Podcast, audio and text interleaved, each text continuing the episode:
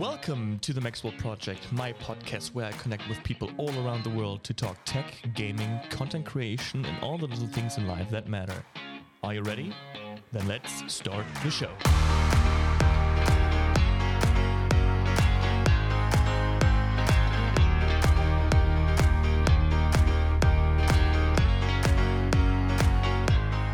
Welcome back, ladies and gentlemen, to another episode of the Maxwell Project. And I've got the big dog in the house from Orlando, Florida. I have Aral Tasher, and I'm your host with the most. I'm Max, and it's season two, episode 20. We got, got around when we were celebrating the anniversary and probably one of the last episodes of the season before we're ramping up to get everything settled in for season three.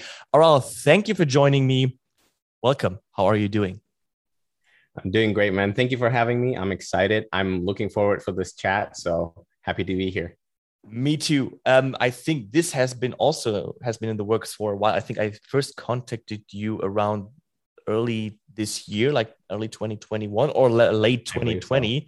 But yeah. um, you've been super busy. You're hitting all the right notes on social media. You've been um, expanding your uh, like your competence area into lecturing. So you're giving away knowledge to those who are seeking your way of working and uh, going into the branch of coding. Um, so I know you don't need an introduction, but um, you know, tell the people who you are and where to find you. Yeah, absolutely. Uh, my name is Aral Tasher, and as Max mentioned, I'm a I'm a software engineer based off of Orlando, Florida, and you know I like to take cool pictures of my desk, and that's pretty much what I'm known for, I guess. Yeah, I you you have probably the most recognized uh, desk setup besides like Michael um, Michael Soledad. Um, and you know you're a software engineer. You probably work a lot from home, or basically 100% from home. Um, mm-hmm. And um, you are not originally from the United States. I think you, if I heard that correctly, you are original from Turkey, Cyprus, but Cy- I am Turkish oh, okay. origins. You're, yeah. Okay. You okay. Um. So did you did you move in? I know the backstory. I heard the podcast episode with Michael, but um, let you know let let the people know how you moved to the mm-hmm. United States and how you choose like Orlando or the Florida area. Yeah, absolutely. Um, so, like you mentioned, I'm originally from Cyprus. I was born and raised there. Went to high school all, all the way, you know, all the education through high school, um, and then decided to come to the states for college. Um, and then I got accepted into a tech tech college, Florida Institute of Technology, down here in uh, mm-hmm. Florida. Mm-hmm. Um, and I studied software engineering there for four years. I then once I graduated. I started working with the school doing some research on cybersecurity. Yeah. And um, my boss actually convinced me to go back to academia. So I did my master's in cybersecurity as well. Um, and then I've been working with, after I worked there for two years, two and a half years, did my master's, and then left. And I've been working with Row AI, which is a remote, fully remote um, AI company and just been doing there a bunch of fun stuff i guess i can't really say it's just software engineering focus because uh-huh. i have a lot i wear a lot of hats at work yep. so i do some product design i do some ux research mm-hmm. i do mm-hmm. software engineering so i wear many hats there and you share that on on your instagram um you're mm-hmm. i mean you don't go into detail but you let people into your work life um, by describing it very well without you know disclosing any like business secrets or project that you work on in mm-hmm. detail. Mm-hmm. Um, and I think that's that's an an art by itself to not to do that, you know, because appreciate that, yeah. And um, I think your content in general gives a lot of value uh, because it's it's not focused. I mean, it's not focused around you, but what mm-hmm. you can provide with your work, with your approach to whether it's coding, content creation, mm-hmm. um, like uh, collaboration work. You're, you know, mm-hmm. as I said in the pre-show before we went on uh, on air, um, you're a great ambassador for the tech community, and um, you know, I think a lot of people can can take a little bit uh, off of you to integrate into their approach to whatever it is. Appreciate that. Yeah, I mean, that's that's how I originally started my account. You know, I started when I was in when I was doing my masters. It's a, this is actually an ongoing joke with my friends because you know mm-hmm. this is pretty much how it started. But you know, I was having dinner with one of my friends, and um, we were all together, um, and one of them were like, "So when you're a master's student, you're pretty much spending most of your time in the lab like just on your own yeah. doing working on your thesis and like mm-hmm. you know trying to put together research so it's not like you know not everybody knows what you're up to you kind of just disappear um so as jokingly one of my friends kind of just during dinner was like sort of like what have you been doing this whole week like what are you doing and then we all laughed and it was like you know fun fun times and all that stuff but it kind of got me thinking like um because I was thinking what I would be doing once I'm done with my research and once I'm done with my thesis.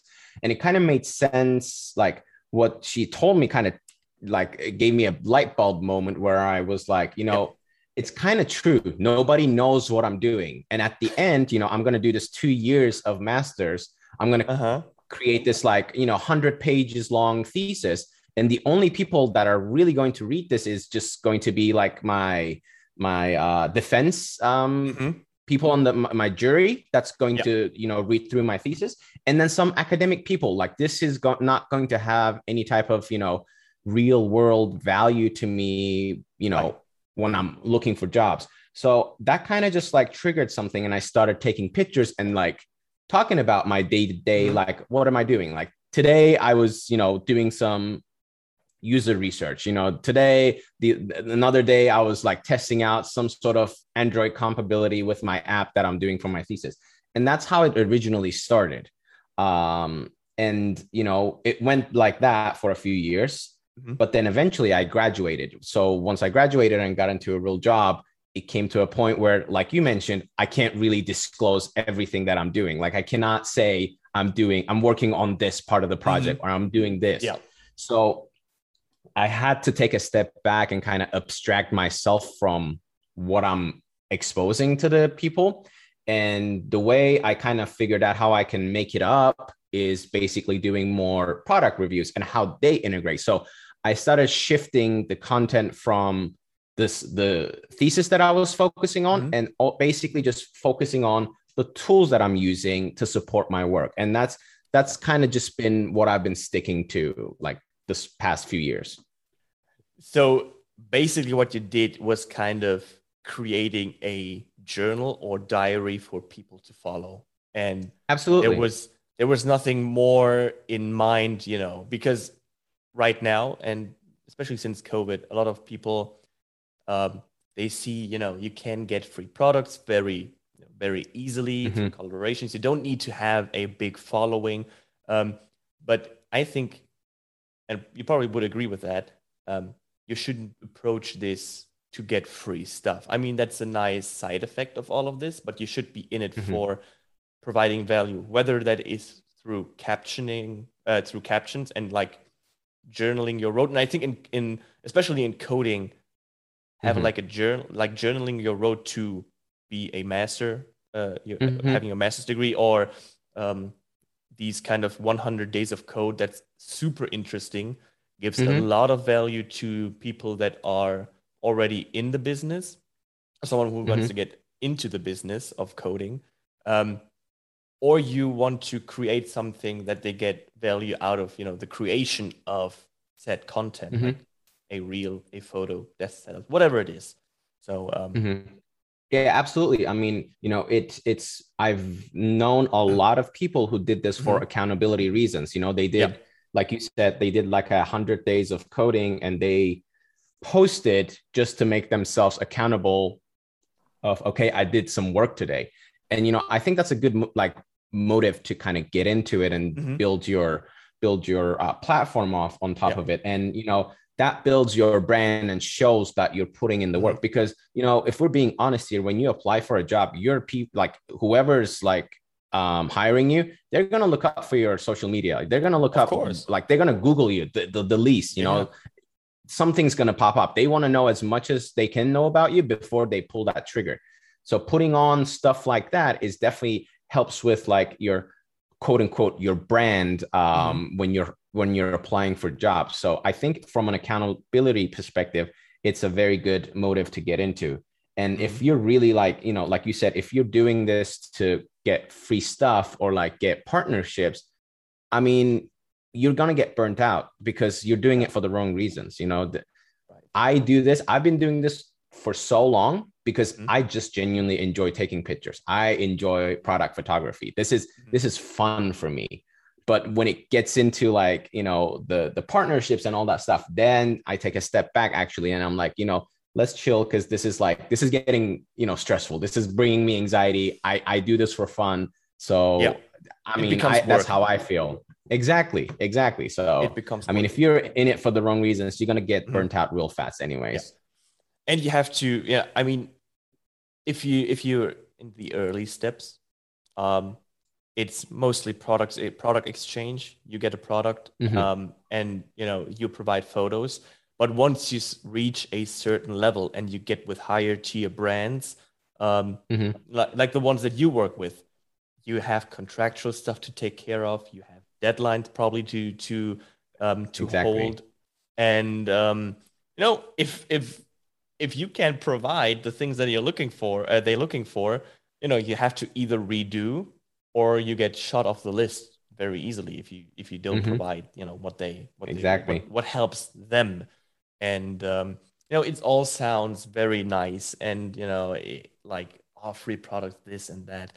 There's always an asterisk to that, and um, it can get once once it's, money is involved. It's let me tell you, it's it's never free. Like you know, even when you get free products, you're still putting time, effort. You know, you're you it not necessarily paying for it, but you're paying it with your time and your skill set. Mm-hmm. So you know, yeah. even though we refer to it as like a gifted uh, mm-hmm. collab or like you know free exchange, like whatever, it's never free. And you know, no. um, I remember Michael uh, Mitch Mitch Soul Design on Instagram. Yeah, I follow him uh, he often gets like comments on his YouTube videos like. "Oh, you got this for free," and like, you know, you're doing this review for free. No, dude, like that video probably takes a few days worth of work. So that's that's yeah. a few days of his time spent mm-hmm. for that product. So it's it's never free. You know, when nope. you're reaching when you reach to a certain level, it's never like you're never pulling out your phone and taking a picture and you know you're it's done good. that's not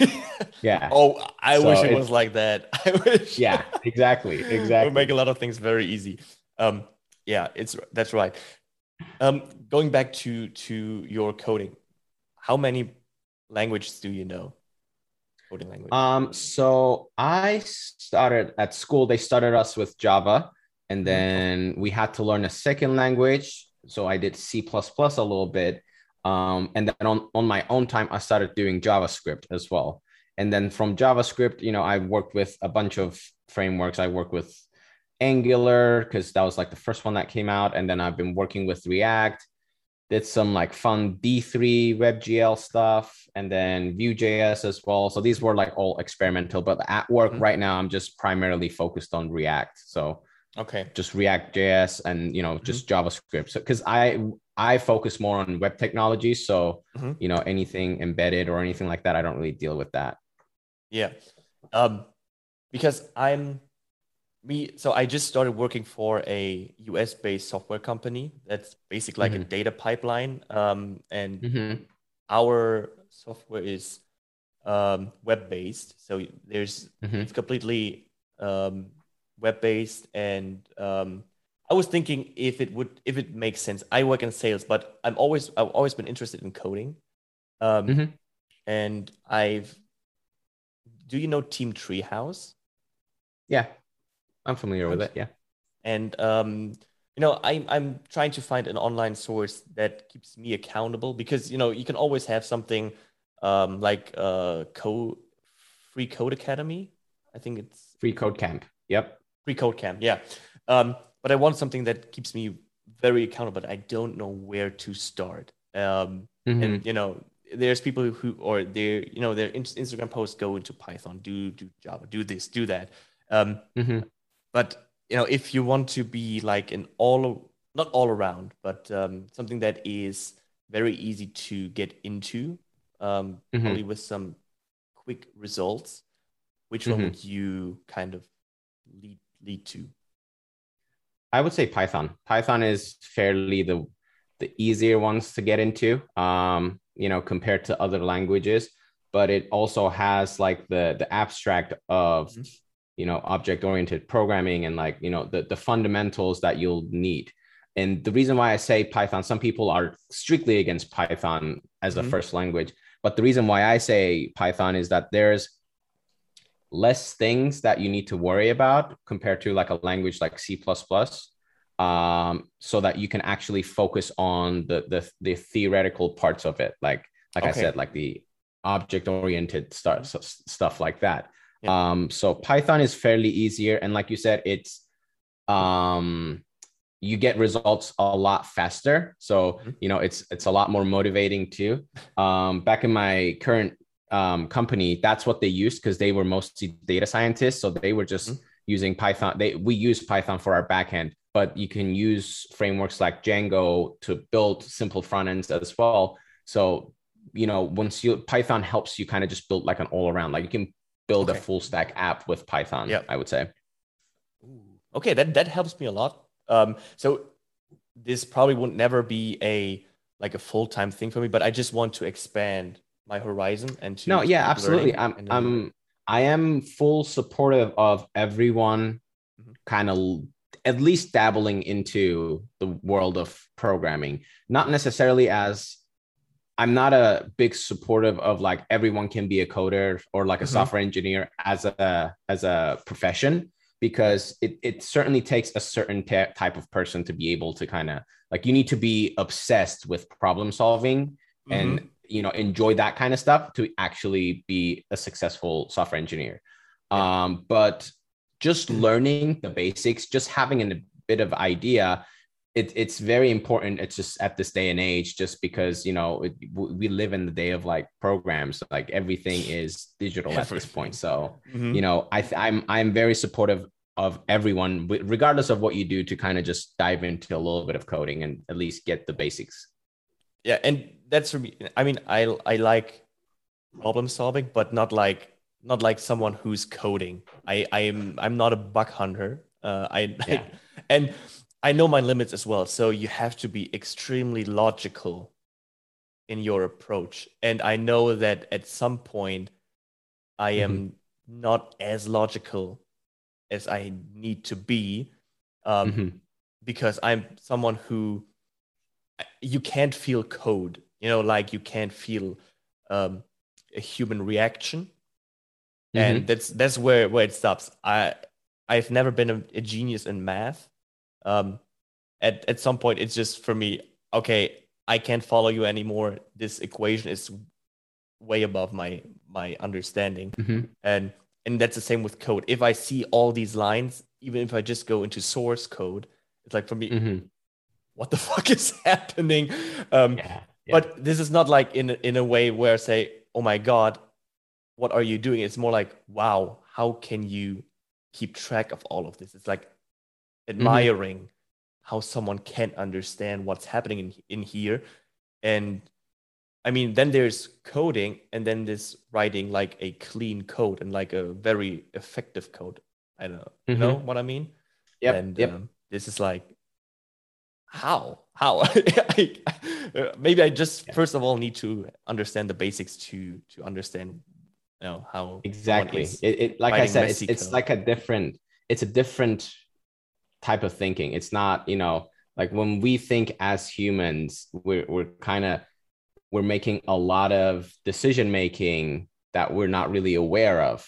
Mhm. you know so it, it's it's it's a it takes a different type of problem solving approach to be able to Yeah. you know genuinely enjoy that and you know i've you know i'm a software engineer but i am not a hundred percent i don't enjoy that kind of stuff too. That's why I stay with the client side. And i've i came to an agreement with it. Like you know i'm not a i'm not a back-end developer. I'm not a you know i can't just um code for 24 hours straight you know Yeah. I, i'm not that type of person. I'm i'm a problem solver and i use programming as just uh, one of the things in my toolkit to help me Mhm. get to my end goal. Um and that's i i just enjoy like you said seeing you know user responses seeing you know that feedback that i really genuinely enjoy when i put something in someone in front of someone and they like it or they hate it i get getting that you know yep. reaction i really enjoy that that's why i mm-hmm. stay mm-hmm. on the the client facing the front end stuff pretty much yeah yeah yeah that's and you know for me first of all when i first looked into this but this is like way way back when i was in business mm-hmm. school um and you hear like front end, you hear back end, you hear full stack, and you hear this and that, and UI, UX. It's so overwhelming. And um, mm-hmm.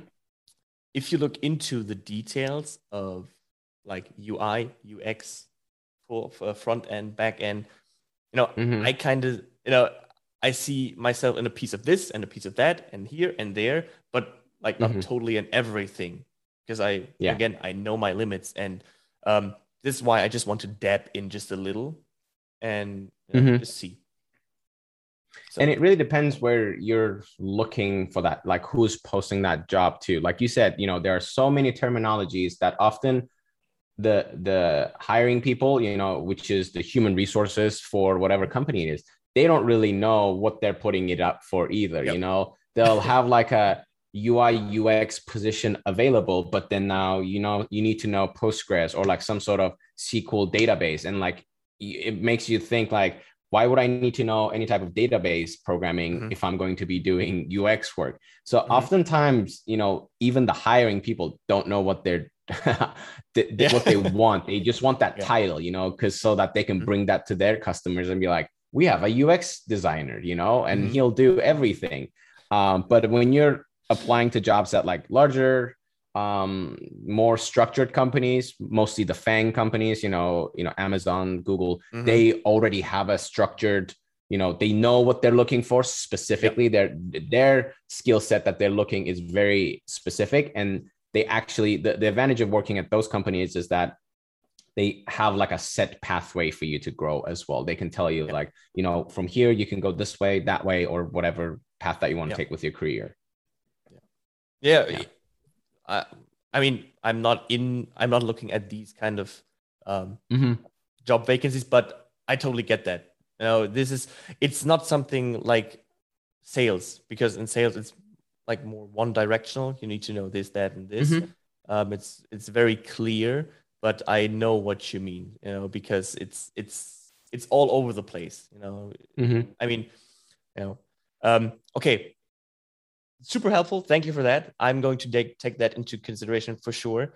Um, and you know that's kind of a good pathway to the educational side because you just started mm-hmm. um, like to I don't is it tutoring or is it like really like educationing ed- educational work in terms of you are so i'm not you... like full on tutoring basically mm-hmm. what what happened uh was so my one of my boss is actually a um, he's a he's a professor at the Columbia University, and he has his own class.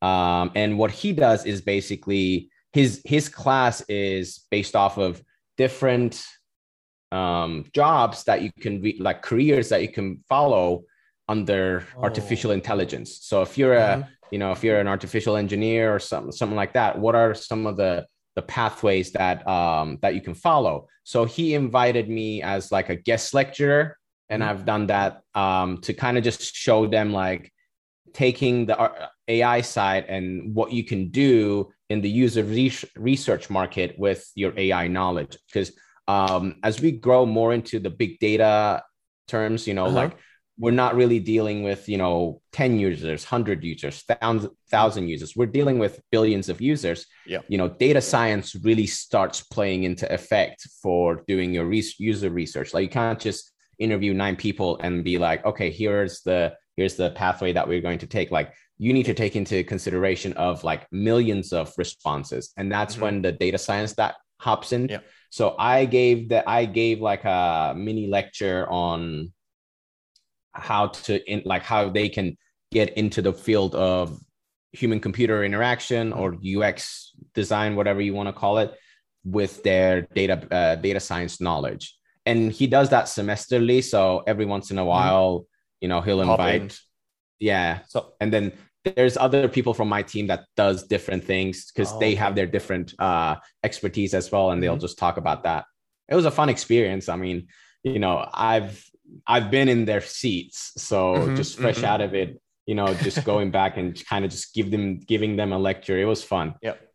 I- it was unfortunate that it happened during covid because i would have Mhm. loved to go to campus and like actually teach the class on campus but hopefully sometime in the future i'll do that too was it the only time that you that you did this this year, or have you done it multiple times after?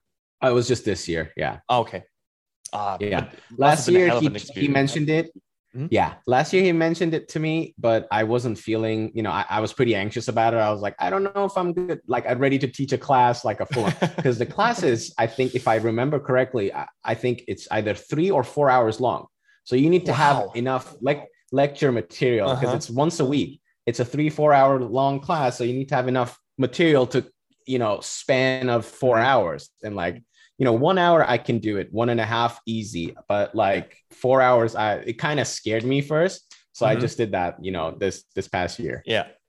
Wow, what a preparation to because you have you, you need to follow this kind of red line to to hmm you know get all the people's attention or people's attention and students' attention. Yeah. And then you know work them through it and make them stay all the way. Four hours Yep. and it's for you must have been super exhausting yeah yeah i mean once that day i think as soon as the class was over i you know i unplugged everything and just like went s- just snooze mode immediately I totally understand it, but you know, kudos to you. This um this takes a lot of not not not only effort, but you know, you need to be self confident to take that, and you need to be, of course, self confident of of of your capabilities and your competence, Mhm. as well. So, yeah um, appreciate that but, thank uh, you wow, amazing, amazing. That sounds super cool. I I've mm, let's just say the closest I got to that uh, Mhm. when I when I finished business school, um, Mhm. the the new class of my former teacher, um, Mhm. the the lecture I gave that was about time management and how to get um, coordinated for your A levels with time management and how to structure everything. But this was That's like a, a 30 minute TED talk.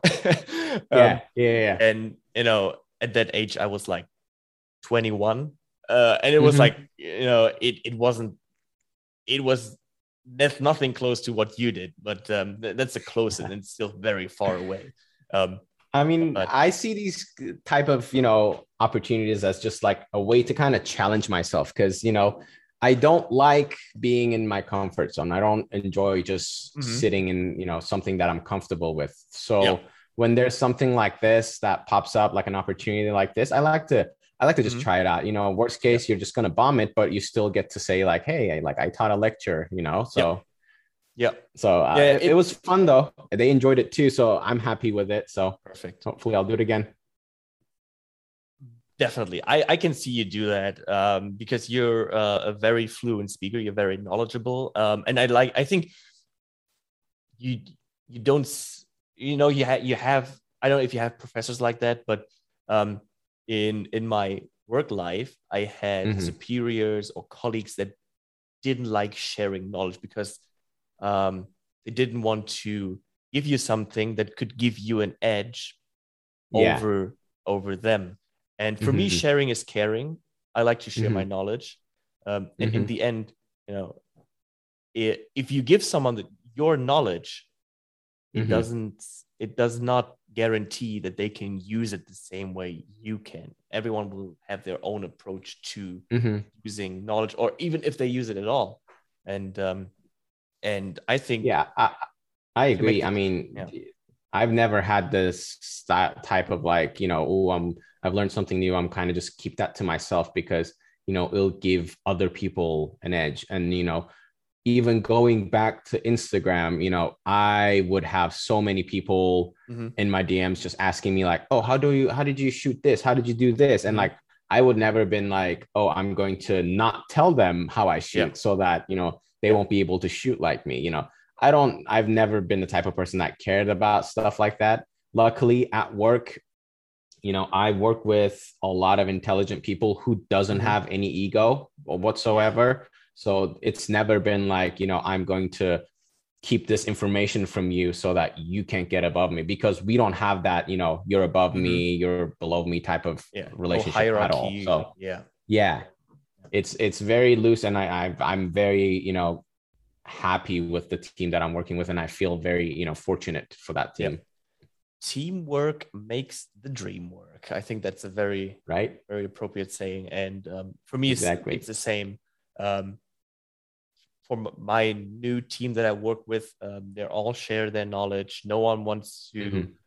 uh, keep something hidden because um, mm-hmm. at the end, you know, the company's success is your success, and mm-hmm. That's the only way to go about it. And you know, having I I don't get it how someone just can have an ego and be butthurt about whatever it is, and you know, it's just I think that's that's a trait of our community. Um, I mean, mm-hmm. you were you've been in here for way longer than I've been in here in the tech community and, and stuff. But I don't think they're maybe I don't know them. Maybe they don't mm-hmm. uh, they don't show you know they don't rise to the top of the community um, with an ego. I think everyone is very welcoming and, and try to you know get the best out of you know to represent the tech community in itself in a very good and positive mm-hmm. way. Yeah, I don't think I've had any unpleasant or like some you know weird interaction with anyone. You know, whoever I reached out to, very friendly. You know, yeah, we've you know we've chatted to the t- point where you know we had enough time. You know. Mm-hmm.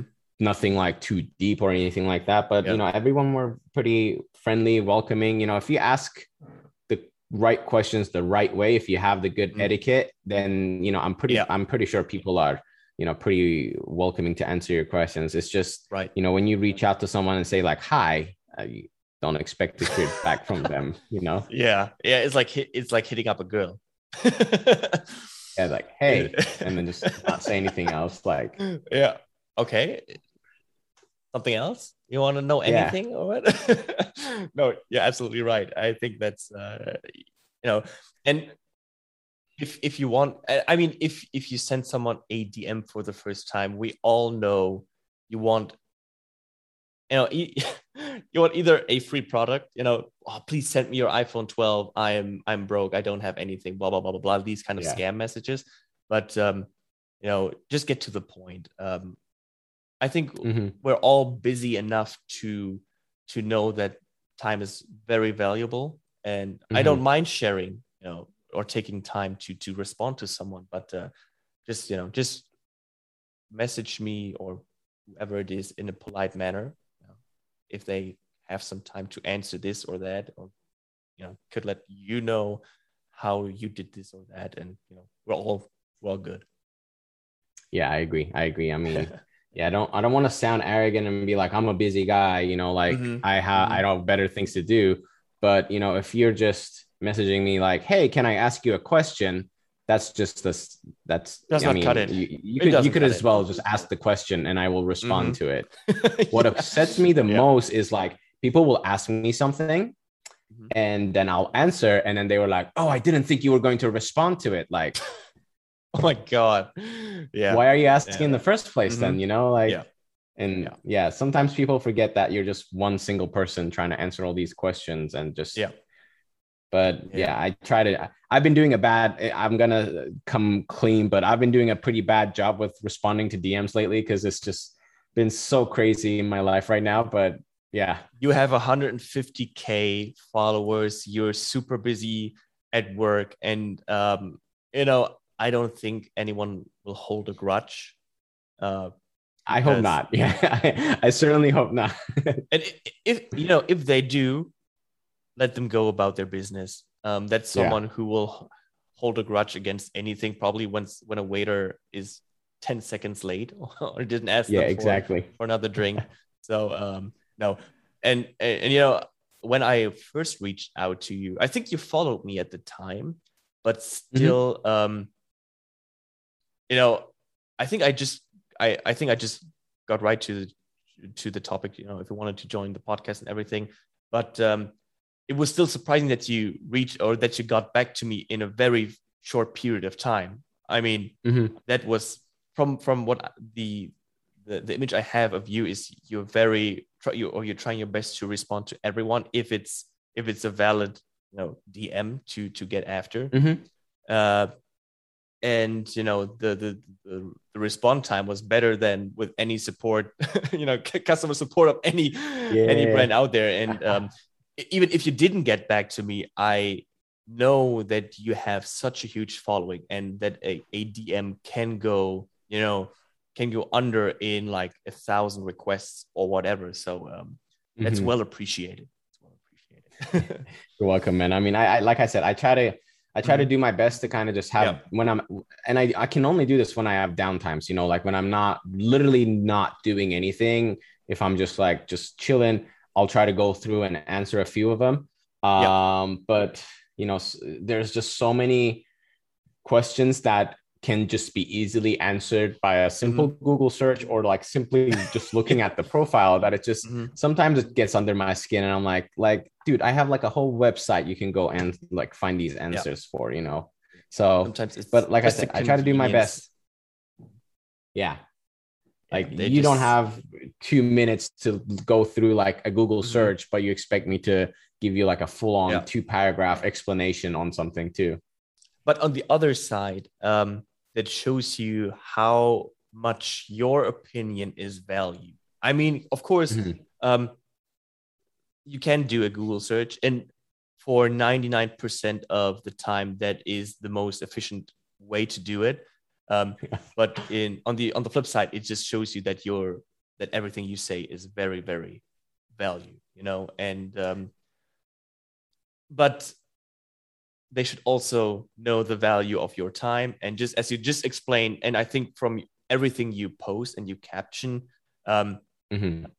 shows that you're very very busy and that should also be valued so um, I appreciate that. coming man. to my you. next question regarding your Mhm. time um, when before you or when you when you did your bachelor and your masters did you do freelance work as uh, like you know you can find people on like upwork or fiverr to do stuff like that did you do something like that to kind of you know do make a little money on the side were you Um, I did a little bit of so I had um I had internships for the most time. Um, the my my school's program has this thing called um, oof, ProTrack. Uh, they have Mhm. this like it's a, it's a program that they have. So basically, it allows you to spend a whole semester hmm working full time instead of taking courses, and it take oh it counts pretty much as a semester of your of your year. oh so, wow that is um, good Yeah. So I actually got a chance to work with Philips. Um, so I worked with them for a full semester. Mhm. And then I also continued the internship doing it in the summer as well. Um, and then after that, I also got another internship with a startup that was local. So I didn't really have much chance to kind of just do freelance work. Mhm. I did a couple like small projects on the side, but only for like friends and family, like Yeah. very close people. I mean, I got a lot of requests coming in just Mhm. by the you know word of mouth. Um, from like I didn't really need to go out advertise it. Like locally, people would know to come to me. Mm-hmm. Yeah. But like I had to, I I turned, I had to turn down a lot of things because like I can't really. And there's a there's I have this I have this habit that like if I can I know that I'm not going to be able to put my hundred percent to that. I I'm not going to take it. You know, Mhm. even if I'm like okay, I can put like an eighty percent work to this. I s- still going to pass on it because I know I'm not going to be able to put my hundred percent Yeah. to it. So if I know that I'm not going to deliver, I'm like, I'm sorry, like here's the situation, but I can't take up this work. I totally get that, and I think that shows your your standard of work approach again. this Yeah. is kind of the red line, or you know, kind of what describes it the most. Um, even if your work at eighty percent is probably better than, I just assuming that anyone other Yeah, is doing yeah, at yeah. hundred percent. Um, it you know that you couldn't go hundred you know, Mhm. just it it's like taking away from the customer's experience with you and probably i mean it, it wouldn't significantly significantly hurt your reputation to the Mm-hmm. outside but you know just for your feeling um Just that I know that I didn't put my Yeah. hundred percent to it. It's it's just uh yeah, mentality. Yeah. That's a little I bit agree. of Steve Jobs in you. I don't know if you have you read the the biography, but Yeah. uh, for Steve Jobs, it was really important to have even the internals like perfectly aligned, Mm-hmm. and everything had to be immaculate. And it's yeah. I would say I'm more of a Jony Ive guy rather than Steve Jobs. Yeah, okay, Um, that's but yes, they- um, but they yes i i certainly do have like a perfectionist side to my when i approach something career wise and it has hurt me for sure there has been downsides to it um like when you go onto my youtube channel i only have three videos in the past two years because you know i I- if it's not good enough i won't put publish it i Yep. won't put it out Yep. so it certainly has hurt me from like Mhm. Productivity wise like i'm not pushing enough workout but when i push a work out i, I want to know like people would go like okay this is Aral's work like this is Yeah, this yeah. is his doing like that until it reaches to that point i don't i Mm-hmm. don't release it to the public you know I that that's something you know when I upload my first YouTube video, it was like my, Mhm. the camera stood in front of like a coffee table, and I just did a Mhm. like a Q and A. Um, I just wanted to pop the cherry and do my first video where I show Mhm. my face. Um, but now, as of recent, I privated all my videos that I did before. Um, Mhm. and now um uh, because i'm getting into keyboard building just a little bit because some of my very toxic friends that want to make me spend a lot of money Yeah. on keyboard parts yeah um um that's I that's a dark rabbit hole there oh my god it yeah i just on a side note i spent like over 1k Mhm. over the past four weeks for like keycaps switches boards yep custom Mhm. keyboard and oh my god i mean i i i've uploaded two videos like two minute videos um last week or the week before i don't even know when that was um Mhm. but um those two two minute videos took like more than an hour of shooting different angles and you know you- capturing the audio and this and that and i want to take this approach now um when i do short videos like two three minute videos i have to plan in like three four hours of shooting um, and Mhm. three or three four hours of shooting go by so quickly um, Yep. if you if you have to put up cameras on tripod and you know move it around and do moving things redo- around the readjusting moving things yeah around. It and um, you know, I just want to. I want to. I try to. I try my best to do a video once a month with like an elaborate, Mhm. elaborate um, production value with um, storytelling. This Mm-hmm. keyboard, why this and that, and you know, I don't need to go about it. I think you know what I mean. And um, yeah. and and you know still do all the other things and what i'm figured out with the software industry working in the software industry Mhm. you don't cap at like 40 hours a week.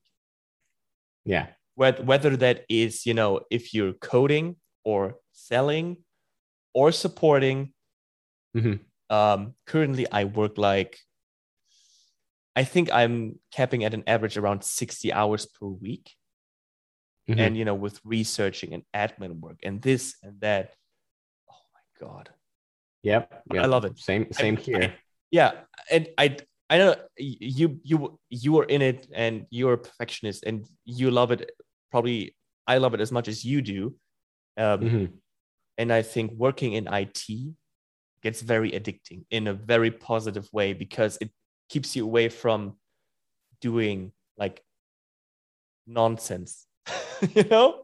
Yeah no i Um, agree. Yeah i agree. I mean you know i get i get dms all the time like you know because you know i work i do social media stuff i you know i have other hobbies um and then i work out as well Mhm. um so by the way you look guys- very buff on camera thank you thank you um my friends like to make fun of me saying like i photoshop all of them but yeah um that's a that's a different story um, anyway, but so like I get these DMs, like you know, like you said, like dude, like you look so fit. Like where do you find this time? And like this is it. Like this is what I Yep. do. You know, I I work, Mhm. I work out, I eat, I sleep, and that's it. You know, I don't do like you said, like nonsense or anything like that. Mhm. I don't I don't have time to do. Yeah. You know, I maybe go out for drinks once a month. You know, or Mhm. twice a month, you know, and that's Yeah. if it's like a long weekend or something. So I don't necessarily have the most exciting life but it's i think in like i enjoy what i'm doing so that's that i think that's what matters to me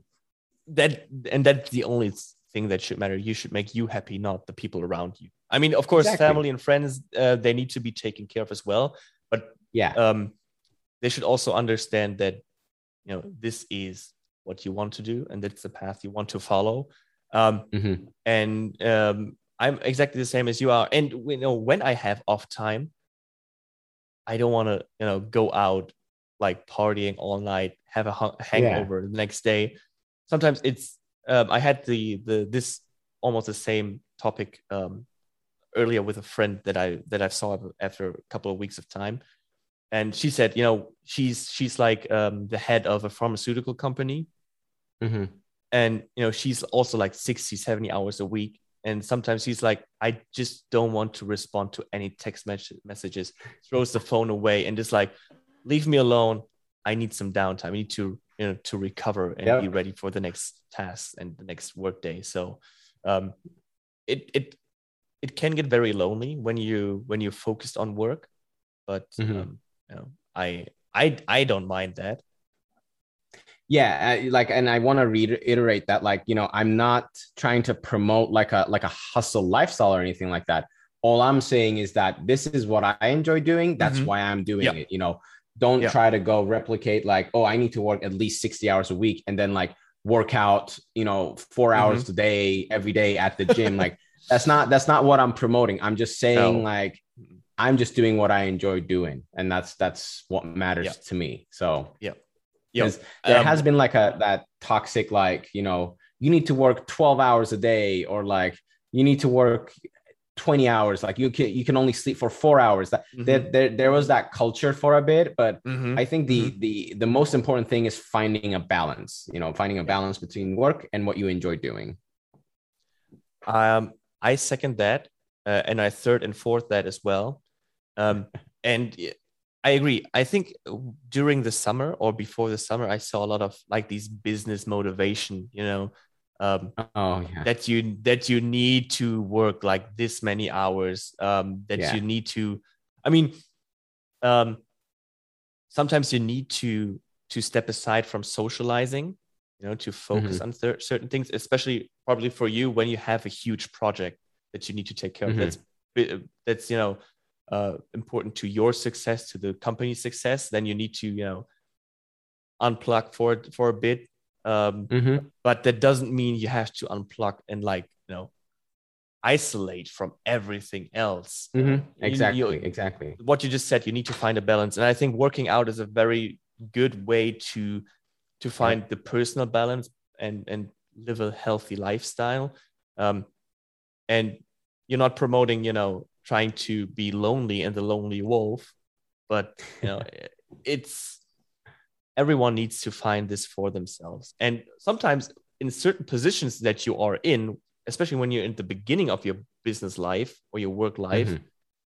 putting in 12 14 hours a day will not get you the results that you that you expect yeah exactly exactly uh, so you always need to kind of you know know the vibe, know the situation that you're in. If you're still learning, learn as much as you can, ask as much questions as you can. Um, and but when you're someone who's like in a lead role, lead by example, you know, do as not mm-hmm. do as I say, but say as uh, no, what what's it? What is it? Do as I do. I say. Do as I do. Right. Do do. um, uh, and you know that's something. It's just for me personally, like a quick side note um, when I was younger, mm-hmm. I always told people when they needed advice, do as I say, but I never did what I said. So I was kind yeah. of the complete opposite. And I learned that the hard way. And, you know, uh-huh. to recuperate from that, it's, um, it's not funny, you know? Yeah. I mean, I, I try to be as, you know, as authentic as I can be. Mm-hmm. And when I so when I when I went on to Chelsea and Michael's podcast, mm-hmm. you know, we had a little chat before we, we were going live, and like at the end of the podcast, like we had our questions, we had our chat.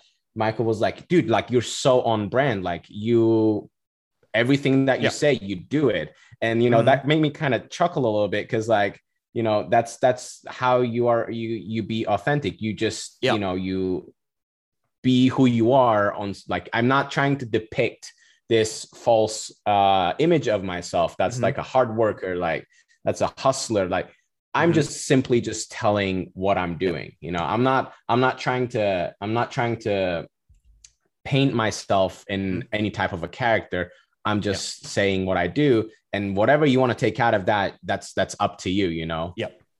Your persona is persona Aral Tasher. On point. yeah exactly like i'm not i'm not i'm not someone different outside of social media i'm the i'm the Yeah. same guy that's on Mhm. the pictures that talks about the story.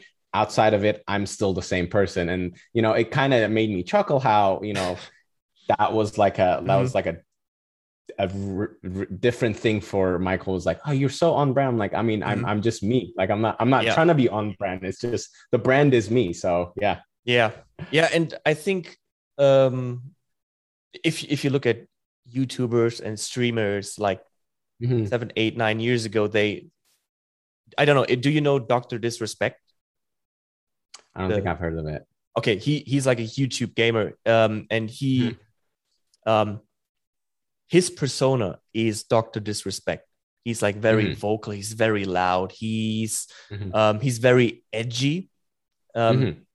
that is his persona and i think when he got bigger like three four years ago everyone thought that they need their dr disrespect persona and Mhm. um, i think with when youtube allowed you to change your brand name when you had like an mkbhd brand name to change it back to your to your full name like now i think Mhm. mkbhd is marques brownlee um, yeah a lot of people changed back and you know they got away from their persona and showed more of themselves and i think that's that's why you're so you know that's why you have this huge community that's why your posts are so Mhm. you have a i mean numbers aren't everything. I mean yeah. if you want to be very strict numbers aren't anything in social media. Mhm. but um um that's why your following is so engaged with you because they can relate to you and there's no actually there isn't a like a brand it's like Aral Tasher it's the person that you that I see right now on video and that your friends see in person and talk to in person. And uh-huh. um, exactly. yeah, and that's that's and a, and that's i'm not trying to make trend. myself you know i'm not trying to make myself relatable like i'm not i'm not putting an effort to make people like make myself relatable to people it's just i'm attracting people who relate to me that's it's a Mhm. lot more organic um Yes. interaction engagement there rather Mhm. than um just trying to appeal to Mm-hmm. a certain audience you know like i'm not trying to make myself more relatable to a certain yeah you know age group or like an interest group or anything like that it's just and that way it's more organic like i said and to be honest at a certain at a certain community size people will Mhm. figure that out if you're real or fake yeah I mean, yeah, yeah, yeah. i mean like i said people see through that shit Mhm. easily like you know you can be as smart as you want or like as Mhm. as sneaky as you want if you're if you're not authentic people will see through it Yeah. eventually not maybe Mhm. immediately but they'll see through it there's no point of trying to trick people so No, absolutely not. Absolutely not. no. Um, okay, let's move a little bit into you know what you're famous for, and that is your desk setup shots. And uh, I have to Mhm. ask. I think you you mentioned it before, and I think I have the brand name somewhere in my head. But that desktop, I Mhm. I could I could have that same desktop. Yours will always be the one that started it all in that in that regard. Uh-huh. Um, what size is that? Um, so are you referring to the the original one, the the reclaimed wood one, Yes. or the the current one that I'm using right now? Um, I'm using a different both. one. No, both. both. Um, yeah. So the the original reclaimed wood one is is from a brand called the Stand Desk. Um, that's Oh, a yeah. 60 inch by 60 inch by 30 inch. Mhm. Um, I don't really know the centimeter. yeah uh, it's like 140 conversion to it. by uh, 140 150 150 centimeters by around 75 centimeters so it's a fairly standard desk size um and it's a it's a beautiful top the thing is that that company specifically had some quality issues with themselves because as you would Mhm. guess, I've gotten a lot of requests of, you know, where'd you get that desk? A lot of people Yeah. buying the exact same desk, trying to Mhm. kind of replicate basically what I had. Um, not necessarily to be on social media, but like just for themselves. Yep. And I stopped actively promoting them simply because the desktops weren't matching anymore. Like they had a different color of shade and they just switched it out to people without saying anything. Their customer Oh. support never answered on anything. And I was Mhm. like, I cannot just go and tell people to this company where like they're obviously, you know, they're tricking people. So I kind of Yeah. just like, I don't actively say where they are, but if someone's like, no, but like, where did you get that desk? I got it from StandDesk. I don't have anything Mhm. against them. It's just I don't trust their quality Yeah. level, like the customer service quality or anything like that. I'm not really fan of it, so I don't I don't really promote that. Um, The current one that I have is from Uplift Desk. This is actually a part of our uh, collaboration, and it's Mhm. One of my favorite desks actually, quality wise. Um, and this is just a solid uh, um, solid wood desk.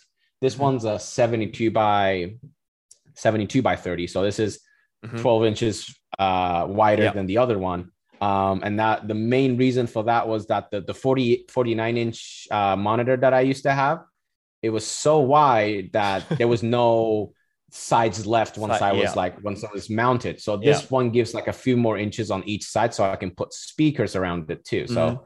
but I've been super happy with this. Like this, this thing is like rock solid. So Yeah. this one, looks like I, a tank. you know, I, yeah, it, it, it feels like a tank too. Like the tabletop, it takes like at least two, three people to like walk, like carry around. It was a hell when I was moving. Yeah. Oh shit! So I recently Yeah. got one that's almost the same size as yours. It's a little. Mhm. Uh, it's a little um, um, wider. Uh, no, it's a little. Uh, what is it? One eighty by eighty centimeters. It's like an inch and a half thick, and it's like 80 Mhm. pounds.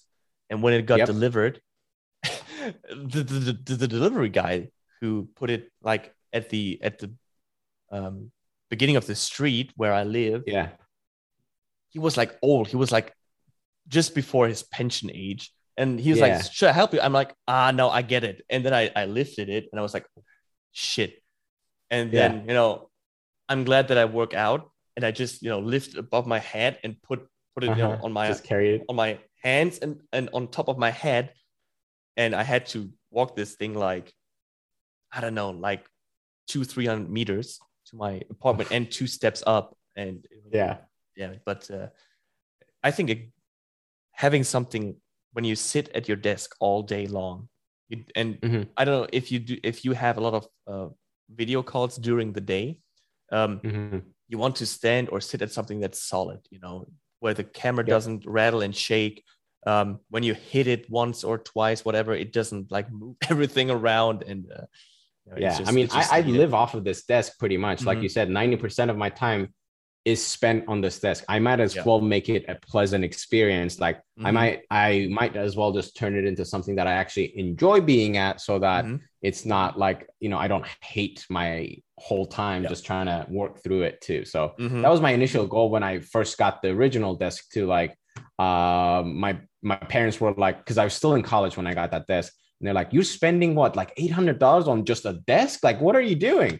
Um, but I was like, no, trust me, like I I want this. It's it's all gonna be good. And then lo and behold, like it, it became famous. So like they stopped complaining after that. Like they they're like, okay, you do whatever you want to do. that yeah that's that's your your original desk and even the desk as you have it right now um it's so Mhm. recognizable um you don't even you know you don't have to go through the slides if it's a ca- if it's a carousel Yeah. post you know you know where that desk is coming from and you know when there when there's someone copying your style it's uh you know it's, it's like that. a Yeah, chinese think- it's like a chinese knockoff with some some photos thank you thank you yeah i think i've established a certain aesthetic a style where it's very Mhm. recognizable at this point and i think that's like one of the few things that i'm very proud of like my my photography work is that Should like be. when you take a when you see the picture like you mentioned Mhm. you can recognize that it's it's my picture and that's like one Yeah. of like what i'm proud the most pretty much Yeah. but uh, I mean, you probably shoot in RAW, but your your Yes. edits aren't that incredibly heavy, right? You don't do like you know, they're. I mean, they're effective edits, but Mhm. from what I've seen, they're rather Mhm. subtle, right? There's a little color correction. There's a little bit of this, a little bit of that, but you're not going Mhm. heavily on the sliders, like you know. Yeah, I mean that was a that was a beginner mistake I did too when I was when I Mm-hmm. first started taking photography. Like you know, boost the contrast, boost boost the clarity, like make it super like HDR feely. Like I I Uh-huh. went through that phase as well, Mhm. but like soon I'll started picking up a style, like seeing other photographers how they approach to it, and I actually started trying to tell a story with the visual cues in the picture too. Once once I was more aware of what I was doing, that's when I Mhm. started building an, a style. Like Yeah. like you said, I wasn't sure. Like okay, I'm just gonna push all the all the sliders to the max or like the min and like create this like edgy like poppy thing. And I was like, no, like the, the beauty Yeah. is keeping everything subtle, but Mhm. also like you know telling a story. Yeah, and making it making it making it unique. Oh, my brain, my brain is Mhm. fried today. I don't know what is. yeah. Um. Well, I mean, sorry, uh, go ahead. No, no, that's good. No, no. I, I'm, I'm. I was gonna say once you once you are aware of the story that you want to tell and what kind of story that you want to tell with the visuals, it Mhm. becomes unique Yeah. automatically. You know, like once you stop following like Sam Kolder edits or like you know Peter McKinnon edits, Mhm. you're telling like you're using someone else's toolkits to tell a story of your own, and that's that's not going It's to not stick. No. Once you're doing it on your own from scratch, that's when it becomes unique, and that's what becomes you. So. Mhm. yeah. Yep. Totally agree. Um, I have to ask, what kind of Mhm. chair are you using? Is that a Razer chair? Because it's green. This one, yeah, this one is uh this one is the the, the Razer chair.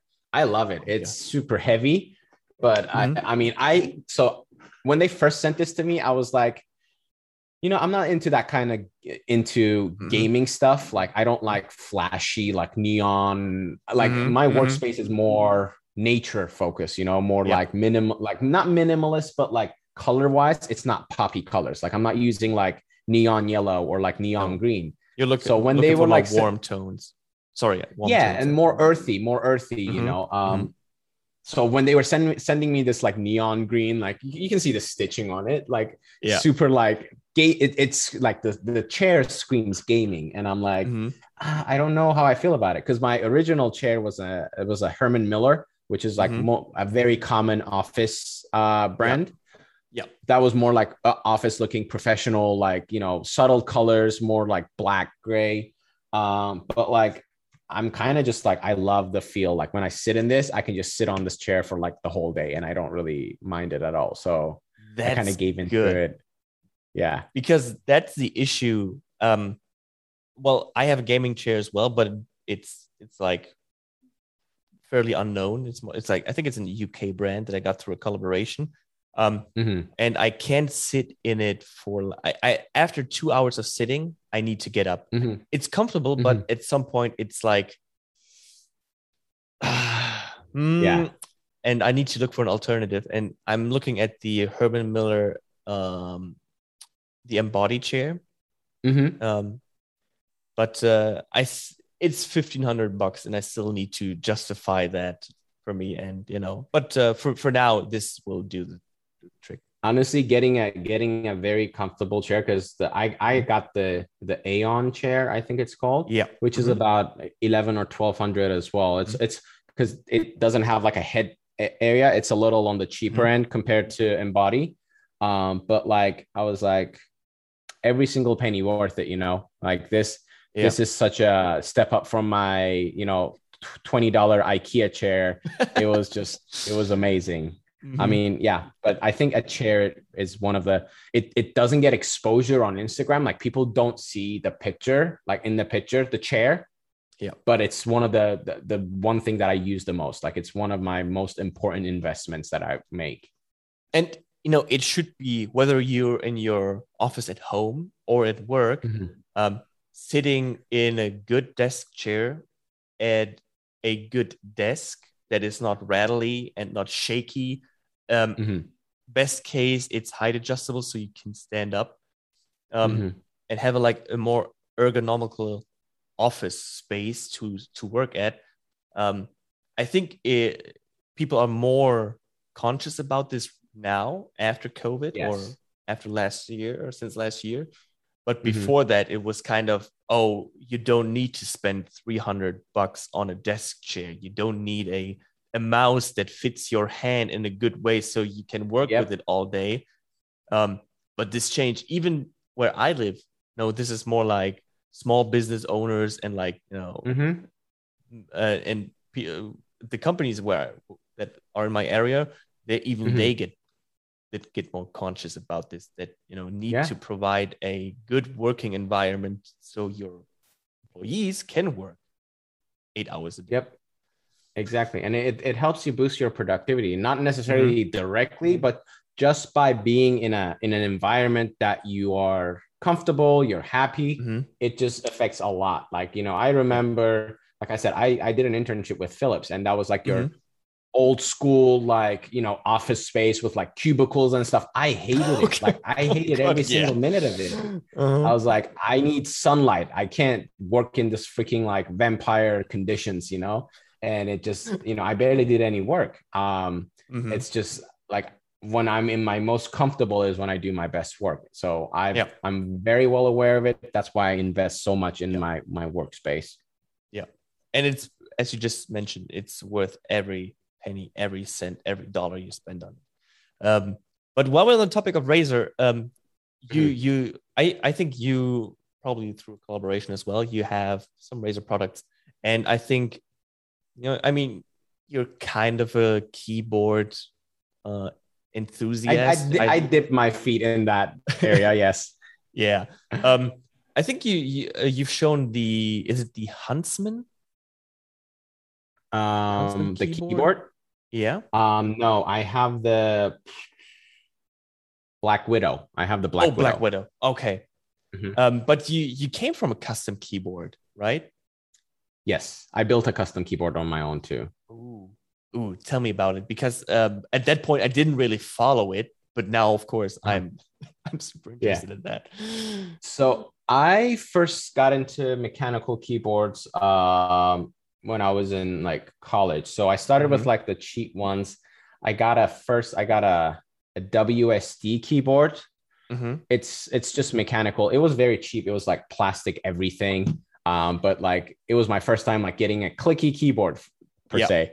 Um, so I started with that, and then I got into like a little deeper. Like I said, this is a dangerous rabbit hole. Like once you're in it and you learn more Mhm. into it, you wanna you, you get more curious and more curious, and the, the the deeper you get, the more expensive it gets. So Yeah. I got this uh White Fox. Um, it was like a um a mechanical keyboard again, not a custom keyboard. Um, Mm-hmm. It's by Ko- Kono Store or something like that. It's Okay. it's called White Fox. It was a beautiful keyboard. That was a sixty five percent too. Mhm. And then um, I have this thing where like I love learning. Like I love genuinely learning. It could be anything. It could be coffee brewing. It could be you know Yep. scuba diving. It could be anything. I just love learning. So the more I got into the mechanical keyboard uh, world, I was like, I want to learn how to build one on my own. So you know, I started doing some research and all that. So I got a bunch of kit. Like I got this kit from KBD fans. Yeah. Um, and then I got a PCB board that was. It wasn't a what do you call that thing when you like? The hot swap or soldered? It's a hot swap. It was a hot swap. Okay, it was a Um, hot swap. Okay. Mhm. Yeah, so that was my first build. So I was like, I want to play it safe because this is like I'm dropping like three hundred and fifty dollars on this keyboard. I don't want it to Mhm. like break or anything like that. So Mhm. I'm gonna play safe and do hot swap. So I got a hot swap. Uh, um, I forgot what the PCB board is again, but basically I got a keyboard from KBD fans and built it Mhm. on my own. Um, and that was fun. I still have that. Um, but I wanted something that the, the software for that um, board wasn't that good. Yeah. Um, it was using some sort of like an old QM QMYK or whatever that software is. So it was really difficult, and like the LEDs were li- very limiting. Um, and then I got the the drop um, keyboard now. I have the ALT drop. Um, Oh, yeah. I don't. I, they they changed their brand name. They're not called Drop anymore, but No, they they're something called drop now. They called they were called mass drop before. Oh yes, ma- it was Yeah. mass drop. Now it's their drop. Yeah. yeah. So The drop I have drop yeah. ALT, Um, that's like my main keyboard, but I on my gaming setup I use the the Razer. So I had the Razer um, Black Widow 10 keyless, but they just sent me a 65% version of it. So Mhm. I, I'm obsessed with 65%. That's like my perfect size of keyboard. Yeah. So Yeah. I've been using that. 65 has the arrow keys on it, right? Yes. Yeah. Yes. But um, so because I have, I'm more into 75%. So it's um, You get Do you like know the SM media keys and stuff, right? Right, right. Um, but I'm planning to to build. So I just built the um, the glorious GMMK Pro. Um, Uh-huh. and I you know I I I lubed the switches, got a GMK key keycap set. Um, Mhm. SM Keyboards is with with the help of Jeff Battle Station, They're building me one, uh, which is the um, ID80 V2 from Idobao, which is Mhm. a 75%. But the next one that I want to build is a 65% because I want to see if I can you know work with that because I've only Yeah. heard good things about 65%. It's it should be the sweep spot of keyboards. Yeah. That's, wanna I mean, in my that's in my opinion, that's the case because Mhm. I really wanted to warm up to 60%, but Mhm. I I desperately need, especially when I'm coding, I desperately need those arrow buttons. Yeah. Um, or Mhm. like if I'm using Photoshop, like you know, you're moving things pixel by pixel. Mhm, You mhm. you need that arrow button, and I hate Yeah. that I have to do like a, a one you know deep layer, and I have to like hit the FN button and like hit K. Like Oh, that's God. just that's too much work for me. So I was like, 65 is perfect for me. Yeah, yeah, I think that could be for me as well. Um, Mhm. But you know, with as you just mentioned, it's a dark, deep rabbit hole, and I found some split keyboards, and it's oh, Yeah. yeah. Um, I I know this will be very very expensive hobbies. Um, but Mhm. um, you know, uh, same same as you, I want to learn. That's why I want to get a little bit into coding. I want to get into this, and I also want to solder some some boards as well, not only hot swap. Um, Mhm. this is nothing that I will make a career out of, but I just want Yeah. to keep my mind uh, fresh and on top of yeah exactly And- exactly yeah and that's how i got into it initially too like i just Mhm. i just genuinely wanted some distraction you know like just wanted to do something different you know Mhm. and that's how i got into it and like i'm not i'm, I'm not going to say i'm like a full-on custom keyboard mechanical keyboard guy Mhm. like i still there are parts that i'm not fully like understanding but at least i know my way around it i know enough that i built one on my Yeah. own so you know so I have an idea of it, and that that was enough for me. That's why I kind of just hit the brakes on that because also it was hurting my wallet too. So Yeah, yeah. Oh my god. I'm I'm getting I don't know like six or seven keycap set from GMK. Uh, oh god, yeah, um, one bought. I, it hurts what I I'm going to say next. I um I got one off of a reliable source of the internet, and I paid with shipping from the US to Germany for fifty Oof. for keycap set, and oh god, damn, makes my that's that's more than I pay for my custom keyboard from SM Keyboards. Just to put it in perspective. yeah. I, I got some. I got. I just got some fun keycaps in the Mhm. mail. I'm working on a small little project. It's not going to be a full-on custom build, but it's going to be like a Mhm. nice little change of theme. I still am putting things together, but hopefully you'll see that in the channel soon. But I, I have something Oh. that's like fun and different. Yeah. I'm looking forward to that. Is it uh, solely on Instagram or will it will there be a, a little video on YouTube as well?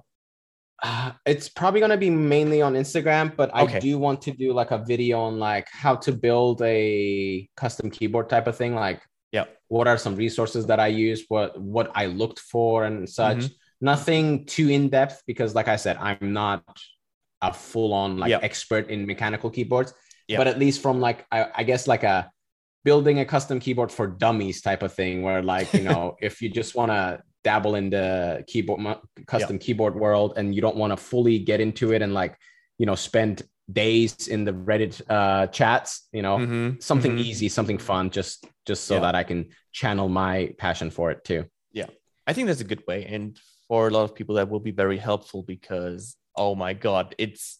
I mean, there by now there are a lot of a lot of good sources to take your first steps, and Mhm. with um, with the GMK uh, GMMK Pro and the Keychron Q1.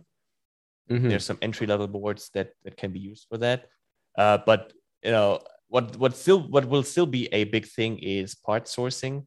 If you do like something like the KBD and it, and you need to get the parts from whatever for Yep. for me especially um, in Germany or in, in Europe, I ordered Mhm. parts from South Korea. I ordered parts from England. I ordered parts from from the Philippines, and I ordered parts from the U from the United States. And it it takes it takes a long time if if you want to. Find, yeah and you know there's a lot of like those group buys could end for like go for years you know like Mm-hmm. Oh God, these yeah. keycaps that i'm talking about that i'm gonna get i Mhm. ordered them like a year and a half ago you know Oh, like i've been waiting for these for a while yeah they they they've been in the works for a while so are they but GMKs? you know at the same time what are they GMKs? Um they're from omnitype i don't know Oh, if you've okay, heard of okay. them Mhm. Um, but yeah, they do group buys, and this Mhm. one has been taking like this one took a year and a half to finish. Um, but you know, the more people are interested in this, and the more mainstream like mechanical keyboards are becoming, I think these resources are getting more and more readily available. So like Yep. the the Razer keyboard that I had, so I Mhm. think um, you know, like this is not like a sponsored thing, but I think Razer is doing a lot of good job in this um in this market because Mhm. they just sent me this um accessory box and it has a lot of different keycaps, um, Yeah. coiled cables. So they Mhm. are becoming a lot easier, like easy to go purchase something like Yeah. without having to go through the custom route, you know. So I Right. think that's good for people who are, you know, not necessarily wanting to get into the mechanical keyboard Mhm. world, but like want to try it out. It's Yeah. becoming readily more available. So I think that's a good thing too. It is. It is. And you see this with, especially with Razer. Um, and you, I saw the keycaps or this this whole package that you've probably Mhm. got with some other uh, Instagram content creators, and Mhm. this is something that will please a lot of consumers and gamers. Just you Mhm. know Exactly. to nip to nip a little bit into the or on into the the custom keyboard world without spending hundreds of dollars on everything. Yep, because now you have also like a reliable pers- place that you can go buy Mm-hmm. Has customer service. Because some of these, you Mhm. know, some of these keycap like places, you know, you go onto AliExpress, like they're sketchy. Like sometimes It's you know super shady. you don't necessarily know what you're getting Yeah. into. So you know Yeah. the fact that there's like a reliable Mhm. place that people can go in and like readily buy some pre-made stuff, not necessarily you know super high quality that because Mhm. you know you can go like as far as like a key cap costing 25 50 dollars just by itself you know yeah. like if you're really getting into niche and like wanting Yeah. to build something Mhm. super expensive the novelty you know and- having something stuff. Yeah. mainstream yeah. exactly so Yeah. It's uh, it's it's fun. It's super fun, um, but also with with all these different switch types and whatever and Franken Franken switches and I don't know what the hell. And I mean, just just to get set up to Mhm. lube to lube switches, um, to desk film switches, um, even solder a board that that that sets you back a couple of hundred, and just for for Yeah, tools exactly. but yep I got to take this route now. I spend too much money to not follow this, and yeah, you're well, too you're too far deep in now so I uh, I am I am, but I'm looking forward to this because it it's also a great community to to um, Mhm. to get in touch with. So um, yeah. Um. So we're almost at at 90 minutes because you're hitting you the gym in the next uh next half an hour. Um. Just uh just one more little thing that I want to ask you. Um. If Mhm. you would be up if your schedule you know has some free time, maybe you know late this year, early next year to jump on this again because I had a really good time talking to you. Um, you're super reliable, uh, re- relatable guy, right? Reliable, of course, as well, but relatable guy. Um, and I had a really good time. Yeah, dude. I mean, I, I really enjoyed. I really enjoyed being on here. You know, this was a very laid back, chill chat. I I really didn't mind it. Um, and I'd be happy to hop on. Like, we can even do like a like a joint something too. Like, we can invite Michael or someone too, and do like a big, big one More too. So. Yeah. Yeah, exactly. So I, am super. good. I'm. I'll be totally down. Well, we can discuss the um, logistics later on for sure. Awesome. Okay. Um, last thing that I want you to do is let the people know where to find you and what's going on in your life. Yeah, absolutely. Um, you can mainly find me on Instagram. I'm mostly active on Instagram under Aral Tasher. Um, but I'm also I, I try to pr- produce content for YouTube. Sometimes I tweet too, but every all the platforms you can pretty much find me with Aral Tasher. So anywhere that you look, I'll I'll be there. Maybe not as active, but yeah. Perfect. Uh, thank you all for joining. Um, it was a really good time. Um, I now send you off into the gym so you can have your daily workout. Um, Chad, Yes, thanks sir. you, thank you so much for joining. For all the listeners, if you enjoyed this episode, leave a little rating on your favorite podcast platform. Share it with your friends. Share it with your community, and then I will talk to you in the next one. Now, cue the music. Bye.